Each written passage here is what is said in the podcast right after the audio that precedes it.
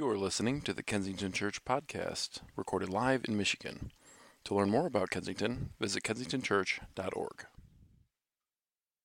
The love of God never fails. It has never failed us, and it will never, ever fail us. And so, we're going to be leaning into and talking about that love today, but more so, how we're to respond and how we're to live in response to that love. But Happy New Year, everyone. Hopefully, you're having a great start to 2023. And if we have not met, my name is Andrew Kim, and I'm one of the people on staff here at Kensington. And what we also want to do at this time is we want to receive our offering for tonight.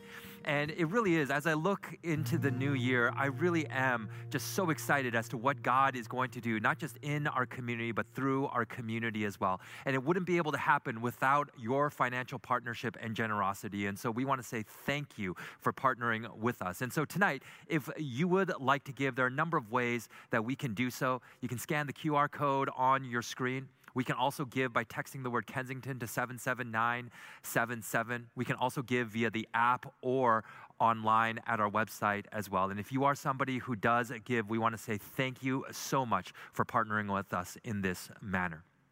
And so, as I look at this year, one of the things that really came to mind were just how God has impacted me just in the past.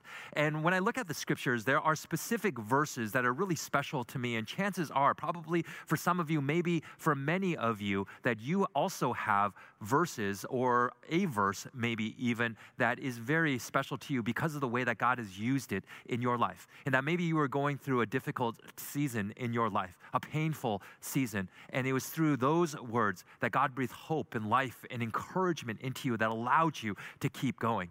Or maybe you are moving in a very specific direction in your life and that you had goals that you wanted to achieve and that you had a vision for your life. But it was through that verse or that passage that God moved you in a very different way. And it's been the greatest adventure of your life. And so, over the next several months at midweek, our teachers are going to be unpacking that verse or verses from the Bible that God has used in a special way in their life. And as I was thinking about my own life and just the verses that God has used, two verses specifically came to mind for me, and they're found in the Gospel of John, specifically in John chapter 13. And at this point in Jesus' life in ministry, he found himself in the city of Jerusalem in a place called the Upper Room. And it would be in this room on this night that Jesus would share one final Passover meal with his disciples. And it would actually be his last supper before he went to the cross and gave his life. And during this night, he gave his followers, he gave his disciples a very important command, telling them, A new command I give you love one another. As I have loved you, so you must love one another. And so the command that Jesus was giving his disciples that night was to love one another. And he was telling them that this was a new command. But when we actually think about it, was it a new command? Because I'm pretty sure back in the Old Testament that God had told his people to do something very similar. And one example is found in Leviticus 19:18 where God told his people, "Do not seek revenge or bear a grudge against anyone among your people, but love your neighbor as yourself. I am the Lord." And so when we read that verse very very clearly, God told them, "Hey, I want you to love one another." And so, what was Jesus saying centuries later when he said, Hey, I want you to love one another because it's a new command? Why would he say that? Why would he say it was a new command if God had already said it? And the answer is the newness wasn't in the command to love one another, but rather the degree in which now we were to do so. Because what Jesus was telling his disciples was, was that he wasn't just, he wasn't telling them, hey, I want you to love others as much as you love yourself. Because that's what, what God was saying back in the book of Leviticus, because he was commanding his people, I want you to love others in direct proportion to how much you love yourself. The love that you have for yourself is meant to be the standard or the measure in which you now love others. But in the upper room, Jesus took it to a whole new level. And it has echoes of the Sermon on the Mount because he was telling his people, don't just love others as much as you love yourself. But now I want you to love others in direct proportion to how much I have loved you. That's the new standard. That is the new measure. And how has Jesus loved us? We just celebrated this a couple of weeks ago at Christmas. That more than 2,000 years ago, He loved us so deeply that He entered into human history as a baby.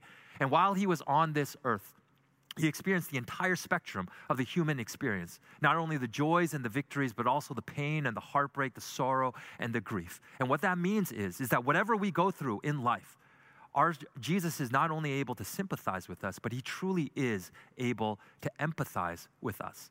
And then, of course, he was arrested and tried and tortured and nailed to a cross and brutally murdered for your sins and for mine.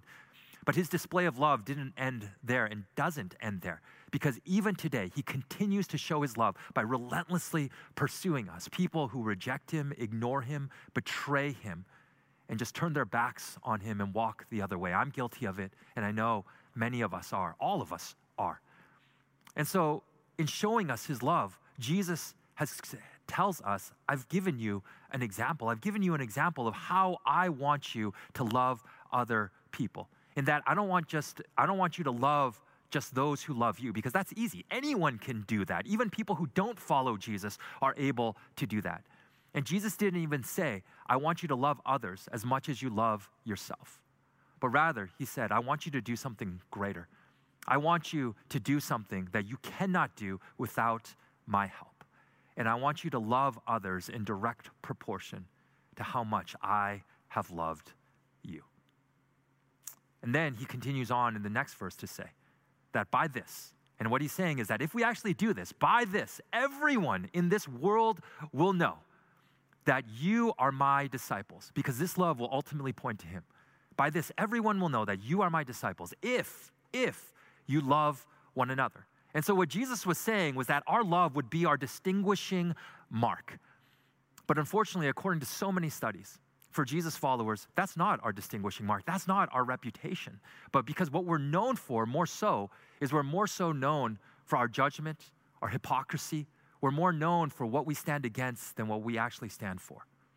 But what if what if our reputation here as a community, here in the Troy area, here in the Metro Detroit area, is that we actually loved others in this radical, countercultural, culture shifting, life transforming way? And some of you know a portion of my story that back in high school, for a handful of years, that I was bullied. And it was one of the worst experiences of my life. It was such a dark season where I had such little hope and really very little desire to live and sort of the ringleader of the guys who made my life so miserable and awful during this season was a guy by the name of Ivor. And what made me so angry about him wasn't just what he did to me, but he was also a leader in his youth group at church. And so some people in my school actually looked up to him and looked at him and thought to themselves, hey, this is what it means to follow Jesus. And this is what it means to love him. While in the midst of this, he was doing these awful things to me, and it made me so angry. And for more than a decade, I hated him more than I've ever hated anyone in my life. And then I came across these words of Jesus in the Gospel of John A new command I give you love one another. As I have loved you, so you must must, he says. It's not a suggestion. It's not, hey, if you want to, if you feel like it, you can do it. No, but he says, so you must love one another. Because if we do this, by this, everyone will know that you follow me if you love one another. And when I read those words, I remember thinking to myself, really, Jesus? That's what you want me to do? Because for me, it was so much easier to hate this guy because I had been doing it for so long. But these two verses started me on a journey. It was a difficult journey, but it was a journey towards forgiveness as well as freedom. And so, as we start this new year, this is the question that I have for us as a community tonight. And that what would it look like? I, actually, before I even get to that, think about that person who you can't stand, that person that you're holding something against, that person who you may even hate. And it's probably not hard to bring that person to mind. And what would it look like for you? What would it look like for us this week? Then rather than just continuing to avoid that person, to hold that grudge against that person, continue to hate that person, rather than doing that, what would it look like for us to move towards that person as Jesus has moved towards us and to actually love that person in the way that Jesus has loved us? And maybe for some of us, it may be committing to praying for that person every single day. And let me tell you, and some of you have experienced this, that if we actually commit to consistently and regularly praying for someone, God will change our hearts towards that person. Maybe for others of us, it might actually be going to that person and seeking to make things right. But how will you love that person as Jesus has loved us? Because what I'm absolutely convinced of is that if we actually choose to do this, and it takes courage and humility, but if we actually choose to do this, that I truly believe that we as a community will become more of the type of church and about and the type of people who God has created and destined for us to be. A community and a people who love others as Jesus has loved us. Let me pray for us. Lord, we are grateful, Lord, for the way that you have loved us and shown your love for us. Thank you, God. And just words are inadequate to communicate and really even to describe that love because it is so otherworldly and so extraordinary. But you tell us, Lord, not just to receive and hold on to that love and experience that love for ourselves, but you want us to be conduits of that love, to be able to reflect and to also show and display that love to other people so that they may experience it as well. But that is a really hard thing to do, especially for people, Lord, who have hurt us, people who have wounded us in significant ways. But Lord, we pray that you would speak to us and show us how we can do that, Lord. How we can lean into you, God, because we need your help to do this, Lord. We need your strength. We need your courage, God. But as you open up opportunities for us to do that this week, we pray that you would also give us Lord, the strength to be able to walk into those opportunities to say yes to you, Lord. May we be more of the community that you have created and called us to be. And we pray all these things in your powerful, powerful name. Amen. You've been listening to the Kensington Church Podcast. If you've enjoyed this recording, check back weekly for new content. You can find Kensington on Facebook, Instagram, and Twitter, and of course at kensingtonchurch.org.